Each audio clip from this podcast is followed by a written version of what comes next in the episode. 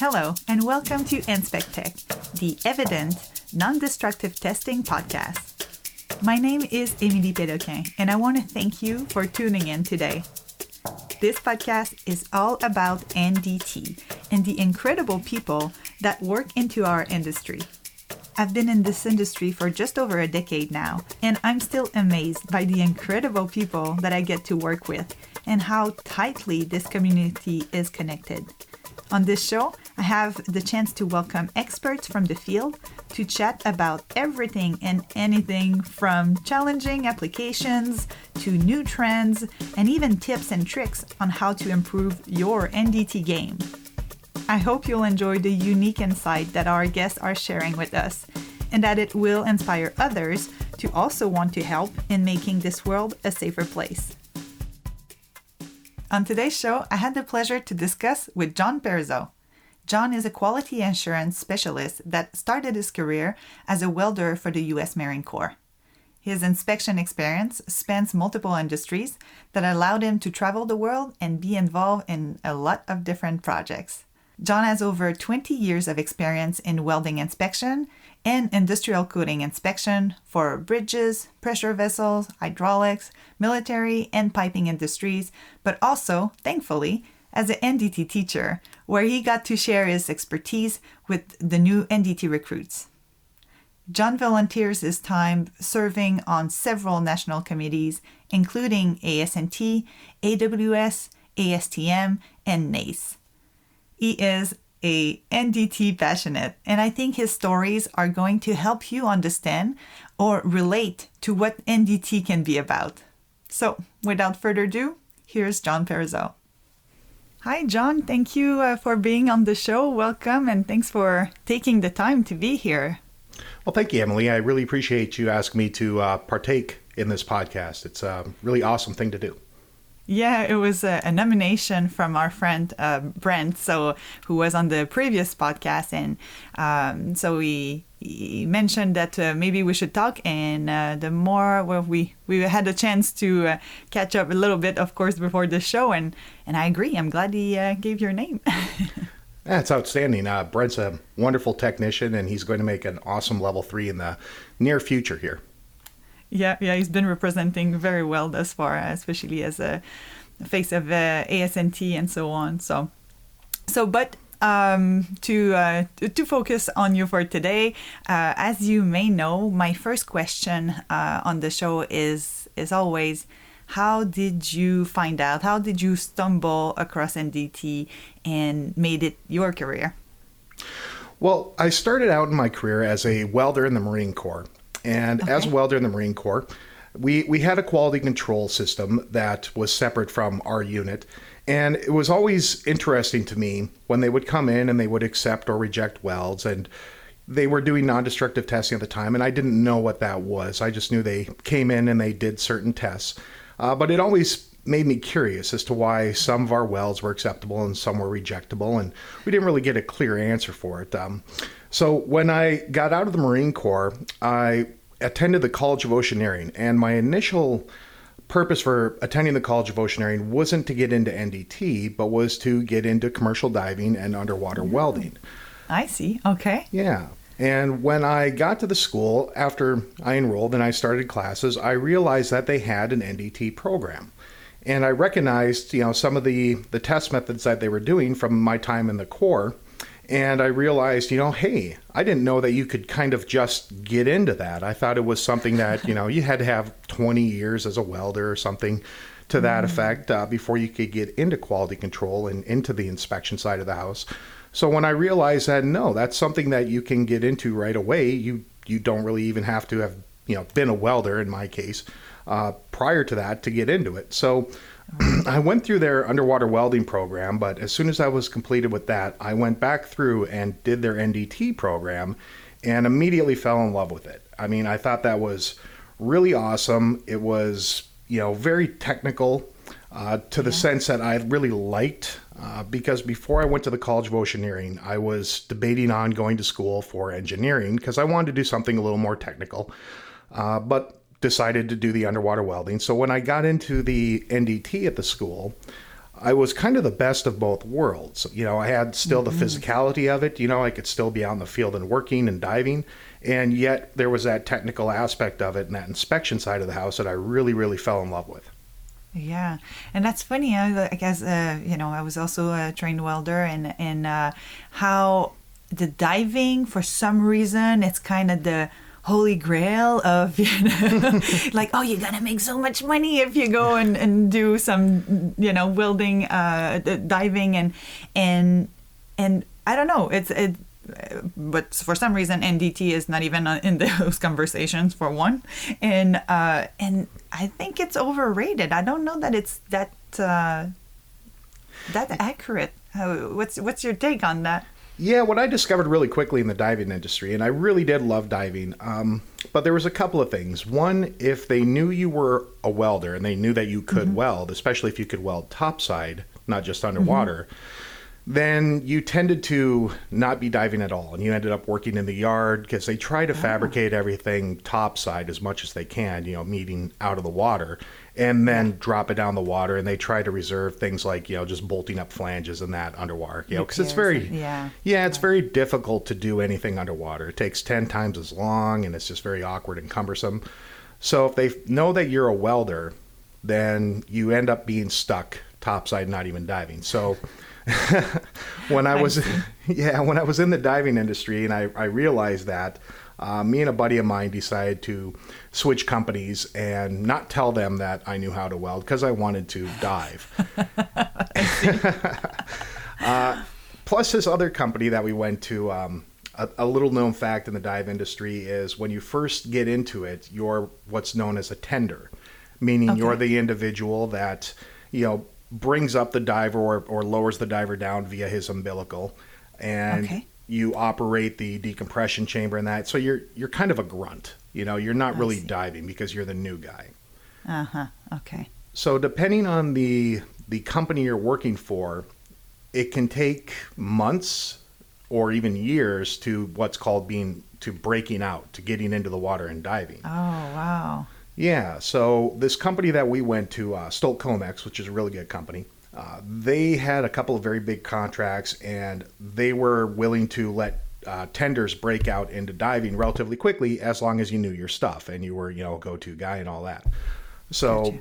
me and my buddy were super motivated. So, we went to go work for Stolt Comex and we both broke out and started diving within about a week or two. So, it was pretty quick. Uh, but then we found the other kind of the secret to diving is you get paid a higher wage the deeper you go. So as oh okay yeah, so the the bigger money is for the deeper water dives. and we didn't know that. And as a new diver, because it's kind of pay based on your depth, well, the new divers don't get the deep dives. The senior Sure. divers do, obviously, because they've been in the industry for longer. So, really quickly, we realized, well, we're only doing shallow water dives and we're not making a whole lot of money. And the kind of the rumor mill that you can make these hundreds of thousands of dollars in a few months worth of work is true to a certain sense if you're doing very sophisticated diving, saturation diving. Yeah, Gotcha. where you're going super deep and you're living in a in a chamber, you know, uh, on the barge itself, and then they put you in a diving bell and they lower you down to the the uh, to depth to where you're working, so you're always under compression. And Wow. People don't get into that until they've been in the dive industry for a long, long time. So it was kind of eh, not super true about the the super high dollar Right. wages. Yeah, it's you. You'll definitely work for it for for a while before getting there. It's not. It's not free money. yeah, and then we found out that um, if you end up getting injured at all diving, like if you get uh, the bends, you know, not like Yeah. a, not a serious bubble, but like something in your elbow, like a Type One DCS. Uh, that can exclude you from doing saturation diving in the future, not from doing other diving, but they won't let you go into saturation because they don't want to run the risk. So like there's for, for a long time, or it's just a, you know, a week Forever. or two, forever. Yeah, really? if if you Wow. get bent, they won't let you get into saturation because it's a really dangerous situation when you're in saturation. So they don't want to run the risk of having a nitrogen bubble reform because once you get the bends once, then you're more susceptible to it in the future. So that was really discouraging because there's Yeah. you know, it, commercial diving used to be the most dangerous job in the world, but then OSHA came in and really regulated and that, so it, it kind of fell off the chart. But there are still a lot of career injuries in diving. Yeah. Uh, so once we found that out, you know, we were both me and my buddy were were kind of of the same mind that, you know, maybe it's a good thing that we went through that NDT program at school Yeah. because you know this career doesn't seem to be panning out as much as well as we thought it would. So right, right. yeah, I was So in the dive industry. You have an for- option at least. yeah. You know, so I was in the dive industry for only about a year before I moved back to Minnesota, where I'm from originally, and started Okay. with a testing lab uh, doing topside NDT. Okay, and so what what were those uh, methods that you you started or uh, the, the- that you use and are certified in now? Uh, so when I first started my NDT career, it was more on infrastructure projects, commercial Okay. buildings, and things like that. So the primary methods was were uh, excuse me, uh, MT and UT, VT obviously, and a little bit of, of liquid penetrant, but not a whole lot. Mm-hmm. Okay. So VT, MT, and UT for the more, majority of it. Gotcha.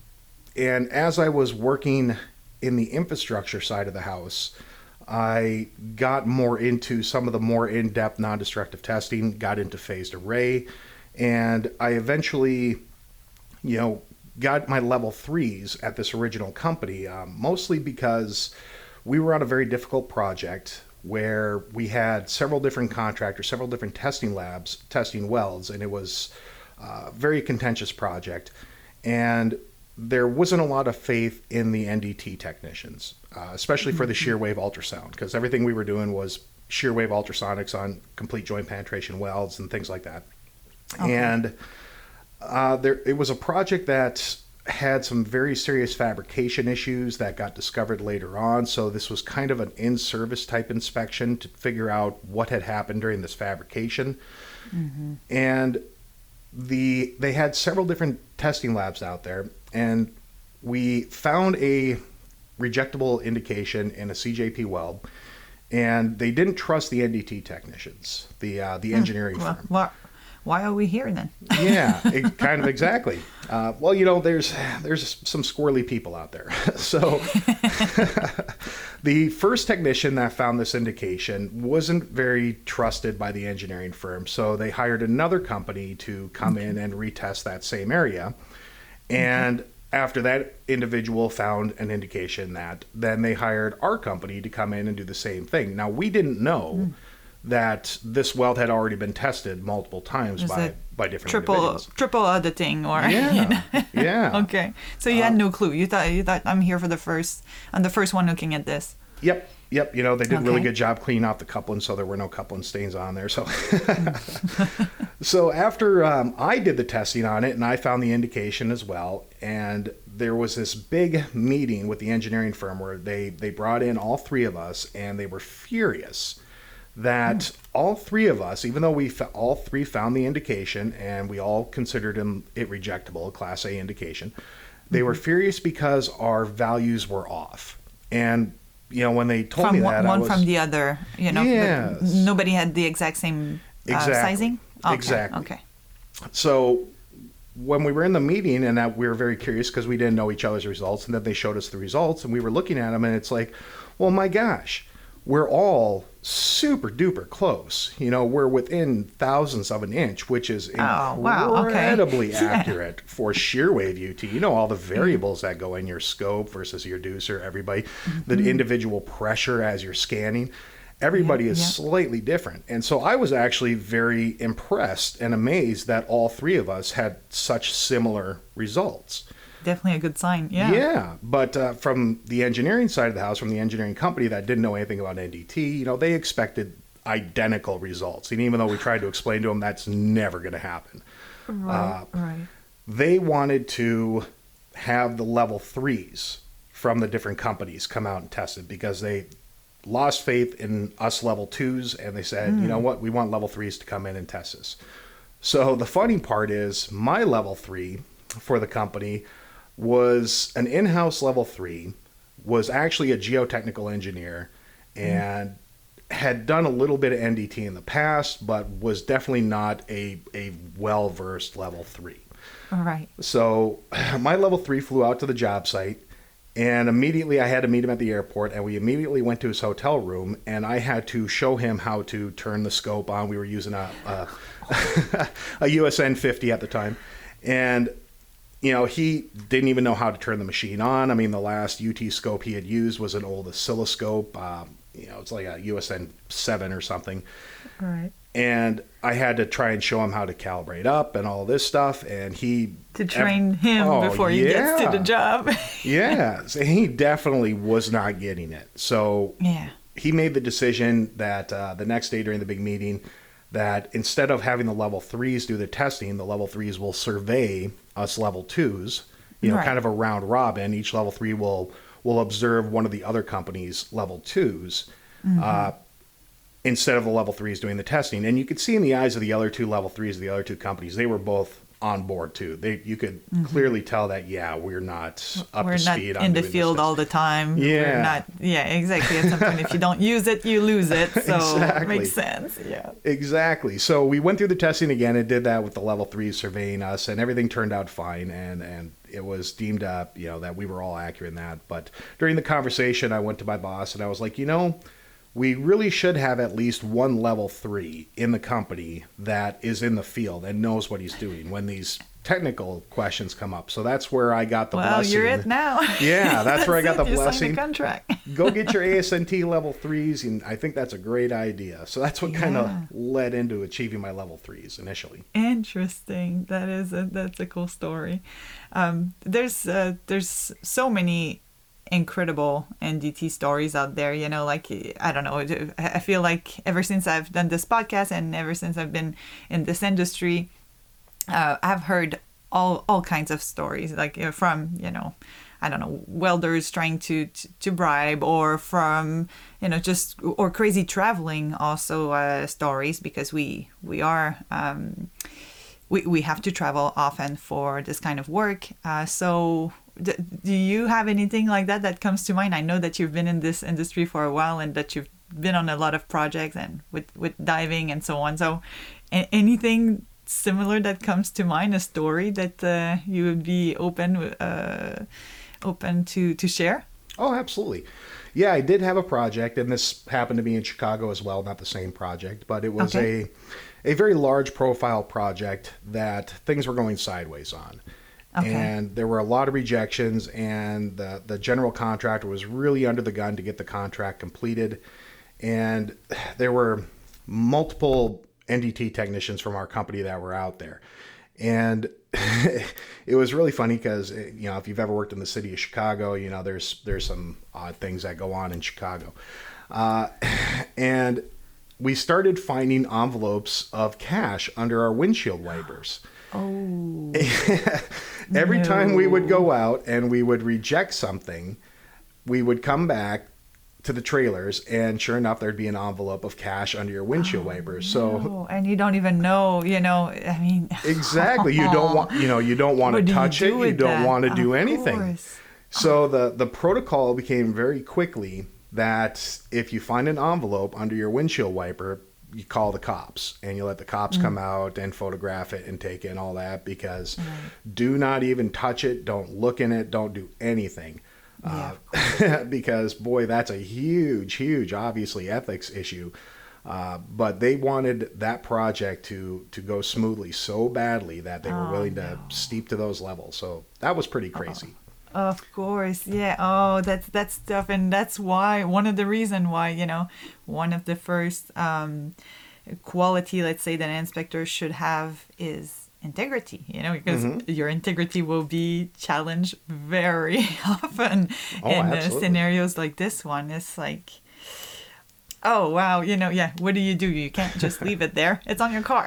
yeah, it's on your car. You know, I got to get in, and uh, what do we Yeah. do? Yep, call the cops. You know, let them come out and take care of it. You know, we don't want to be involved with that. So yeah, that was very interesting. Um, as far as travel goes, yeah, I've done a lot of travel. You know, in my career, uh, the one that really sticks in my mind is I was the lead QC QA, well QC I guess, uh, for the U.S. consulate embassy construction in Guangzhou, China. oh wow! yeah, that was a super interesting job. Um, It was a year contract project, top secret security clearance. What the U.S. government does is typically your embassy compounds or your consulate compounds in is are built by the host country. Okay. But in every U.S. consulate compound, there is a one building that is super secured, and that's kind of the shelter in place building. That's where they keep any of their their embassy documents and that. And it's also the building if the embassy was to be overrun. That's where everybody goes in and shelters until they can be evacuated out. So it was a very cool project. Uh, everybody thinks, yeah, ooh, top secret security, and that's super awesome. That's a real pain in the butt. That's oh, it's more logistics and um, paperwork than anything else. oh, it slows down the whole project. I mean, this wasn't a very big building, very heavily robust building, big cruciform columns, a lot of complete joint penetration welds. I mean, everything was pretty much it was essentially a, a single solid metal building. Uh, it was wow. really robust but there were so many difficulties with it. I mean, you had to to get into the embassy compound, you had an iris scanner which never worked. So you would have to stand there for five minutes trying to get it to read your eyes correctly before they would let you in. Uh, there were so many security issues as far as we couldn't bring the drawings out on the job site because we were concerned with with you know spies being able to see what were going on. So we had a special room that we called it the cone of silence that had a great big safe vault lock on there and it was a very complicated code process to get into it.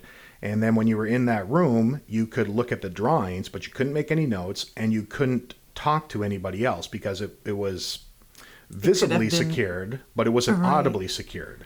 Oh wow! Yeah, so, so just point that stuff. yeah, so we had dry erase boards all over. So when you're trying to figure something out with somebody and you can't talk to them, you're trying to scribble down things and circle things on the drawing. Oh, it was really, really a pain in the butt.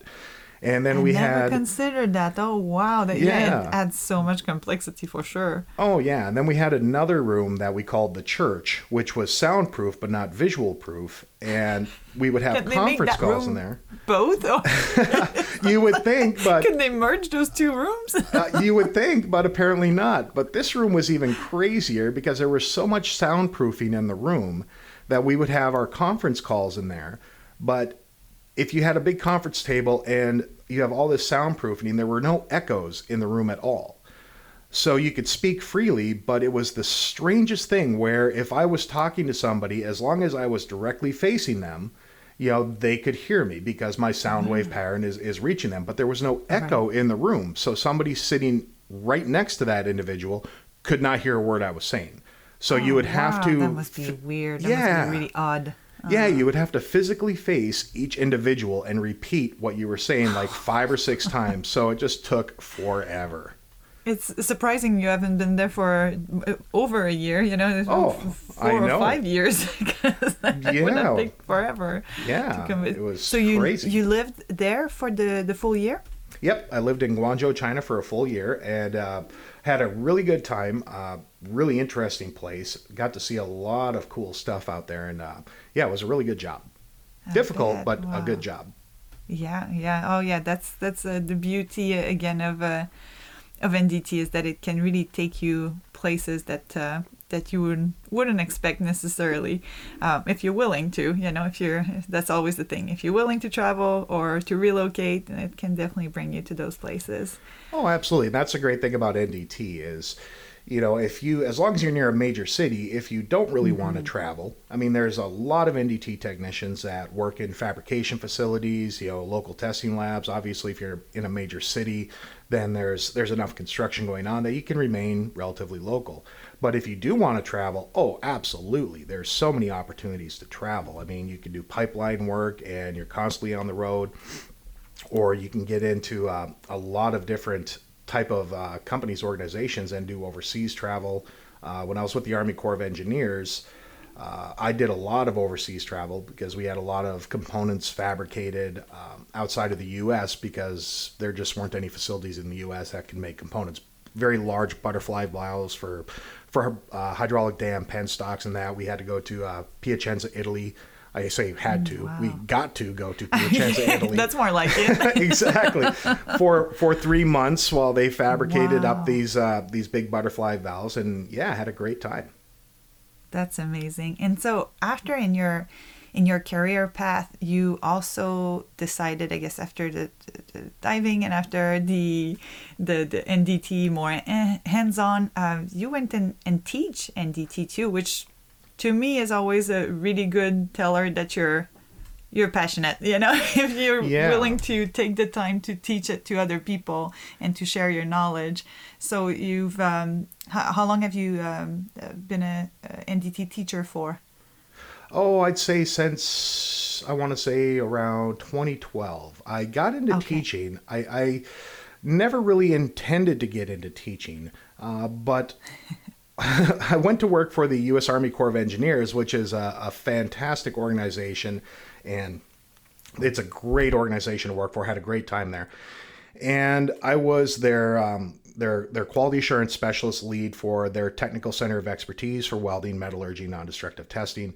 And one of the roles for the TCX was to teach internal U.S. Army Corps of Engineers training courses.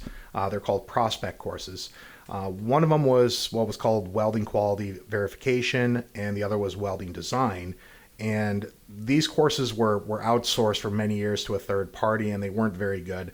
So we took them over and we redesigned them and recreated them. And then at the same time, there was a big need for NDT instruction within the Corps internally, not just for technicians, uh, but also for engineers so that they understood what was happening, the pros and cons to methods, the limitations to methods, and that. Uh, so I started developing these courses, and the first couple courses that I taught got rave reviews back from them from the students that man you're you're a great instructor. So i kind of got into that niche. I didn't you know intend to be an instructor but found out that i was very comfortable in front of a crowd in front of an audience. Right. and i really liked inquisitive people. I really liked when Yeah. somebody didn't understand what i was talking about that they asked questions and we went through we made sure that they understood it. So that kind of rolled me into doing more and more instruction. Uh, so I did that for the Army Corps of Engineers, and then when I left the Army Corps to move back closer to home, you know, for my folks and that, uh, I got a job teaching at a third-party private school, and really, really liked the creating of NDT courses and also the instruction, and I really kind of liked incorporating more of the, you know, tricks of the trade kind of thing. You Yeah. know, with a lot of your general level one and level two training, yeah, they have a lot of physics in there, a lot of calculations and math, which is important. You know, we have to follow CP 105 and make sure we cover everything. But there needs to be more emphasis on certain elements. You know, it's Yeah. it's great that you can understand how to do Snell's law for ultrasonics, mm-hmm. but how often is that actually used out in the field? There needs to be Right, right. you know, a little more focus on the practicality aspect of it, you know, how to do finger dampening, you know, if we're getting Mm-hmm. mode conversion, how you can identify that you're getting mode conversion. So I really like the instruction and also the hands-on train and really kind of give technicians, you know, a lot of the aspect that you might see in the field and how you resolve some of these issues that you might come across. Very nice. Yeah, exactly, and that's needed. You know, it's uh, that's what's different with this. Uh, again, with with NDT is that yes, there's a lot of physics involved and a lot of um, you know knowing the basics uh, or the, the basic principles behind all those methods is, is so important. But then it really comes down to how you're going to use it in the field the, the again as you said the tricks the tips and how um, how to figure that out when when not everything might go as per theory you know? Um, exactly, so that that's that's great to be able to uh, to share that knowledge because uh, and as we know too it's uh, you know it's an industry that uh, it's hard to find to find people and to find good people. And so uh, the teaching part is uh, is so important so valuable but again it's uh, it's not everybody that can do it uh, and can do it well. And level threes as you mentioned earlier there's a lot of that too that they're, they they know a lot of things but not in the specifics. And so who who's there to teach uh, ultimately? You know it's uh, it's, it's sometimes it's a afterthought at the end of the career sometimes it, but we need uh, we need experts you know we need uh, people that are passionate and uh, can can talk about what happened in the field and, and give those um those useful tips. So that that's definitely great uh, that Yeah, you're able to do that. Yeah, and it's so important to have good mentors out there, you know, because you can have a very technical level three that really knows, you know, the science behind the the, the method that they're a level three in and that. Uh, but you also have to have somebody that can work with another individual. You know, I've ran across a lot of very, very technically proficient people that can't get their point across because they're just they don't have that interpersonal relationship. And so that's where it really gets important with mentors. Uh, to show those technicians the ropes when they're out in the field. You go through your fundamental, you know, classes, your training, and then you have to gain your experience. And if you don't have a good mentor out there showing you the ropes once you're acquiring your hours of experience, you know, that's really going to slow you down in your career progression before you can become a really good technician. So it's it's finding that that blend of technical knowledge and interpersonal relationship ability to really be a good mentor. And I think um, I wish the industry got deeper into mentorship. I know ASNT has has Yep. really tried to push a mentorship program, and I'm a mentor on uh, ASNT's uh, mentor program. Uh, Yep. But I really wish you know technicians out in the field would would would go after that program and really reach out. Because I know when I I, was a technician, uh, I luckily had a very good mentor, uh, and that Yeah, really so helped me out tremendously. Who were your your mentors, if you don't mind sharing with us? Yeah, absolutely. So that's a that's another funny story. So when I did get into topside NDT, and like I mentioned, it'd been a year since I really did any NDT because I was in the diving industry, and I mm-hmm. went to go work for the my first testing lab that I worked for, and not knowing at the time, being ignorant to how the industry really worked. I, when I first started with the company, they our level three at the company gave me a general and a specific exam, which was really ridiculously simple. Uh, you know, it was kind of kindergartenish. You know, hey, ultrasound uses A sound waves, B magnetic fields, that kind of stuff. It's No like kidding. really, I think I can figure this out. So, so I obviously passed their their written exams, uh, but they didn't give me a practical exam. And oh, the other thing too was it was hilarious was the level three at the company. Even though he he had my resume and, and he knew I'd gone through the College of Oceaneering, or at least he should have, didn't really even bother with that. So the first thing they did oh. is he gave me two VHS tapes, one with ultrasonic testing and one with magnetic particle testing. And they were both like 45 minutes long and watch both of these and they were old like 1960s grainy video. And he's like, okay, that's your NDT training. And I'm like, wow, I'm glad I actually went through legit training before this because I would be oh. really lost. And those are 90 minutes you'll never get back. Yeah, exactly. so, Oh no. so I watched the videos and I did the exams, and then he didn't give me a practical exam. And you know, I knew that you were supposed to have a practical exam, and I was like, "Are you gonna give me a practical exam?" And he's like, "No, no, you'll be fine." So he gave me a scope and sent me out to go go mess stuff up, and I was like, "Well, I'm really rusty. I mean, I haven't done this for a year, and the I was just in school. and I don't have the experience hours, but he anointed me as a level two, and I was like, well, okay. And he was kind of of the opinion this is how the industry works, and I'm like, oh, geez, I didn't know that. But luckily, the very first project that I went on was at a uh, uh, a new hospital in Wisconsin, and there was another NDT tech that was out of the Milwaukee office that was working on the project out there, and he really needed some help. So that was the reason why they, they sent me out there immediately. Uh, Okay. but that individual's name was Carter Bowen. And Carter Bowen is a wonderful, wonderful, wonderful NDT technician and person.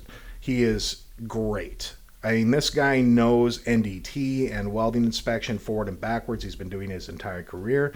Uh, and he really took me under his wing. And what happened, I, I show up at the job site and I'm supposed to be a certified level two. And Carter doesn't know me and he doesn't know any of my history. He doesn't know I, I've never been really doing any NDT. Right.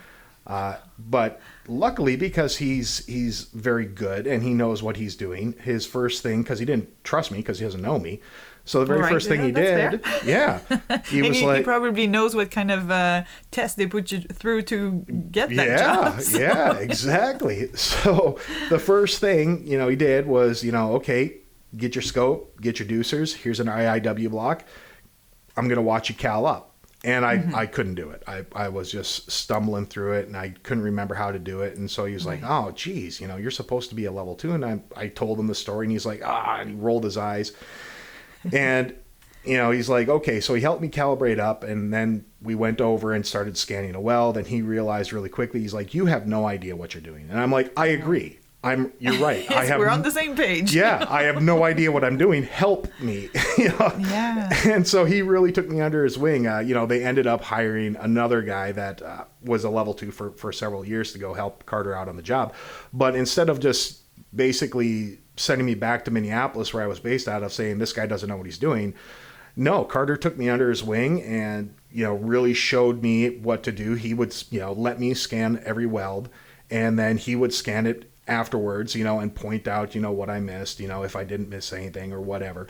Uh, but he really worked hand in hand with me uh, for quite a while doing that project and really, really helped me out. If it wasn't for Carter taking me under his wing, I probably would have left the NDT industry because I just kind of got thrown to the wolves and I was just like, this is, this cannot be how it's supposed to work.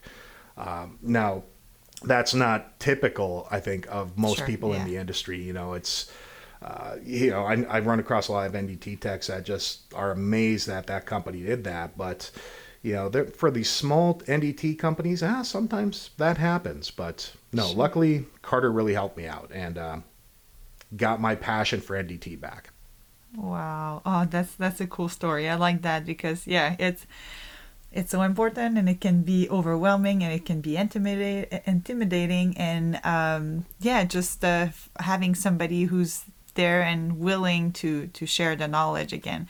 I mean, I feel like most NDT people are that way and they're they're passionate and they, they, they want to share what they know uh, and they know it's important also that they do so but you know yeah you have Yeah. just more patient people than others too and some people are just more um, more committed uh, to make sure that uh, the person next to them g- g- truly get it you know not just uh not just okay you're a level two there you go here's a stamp and Yep.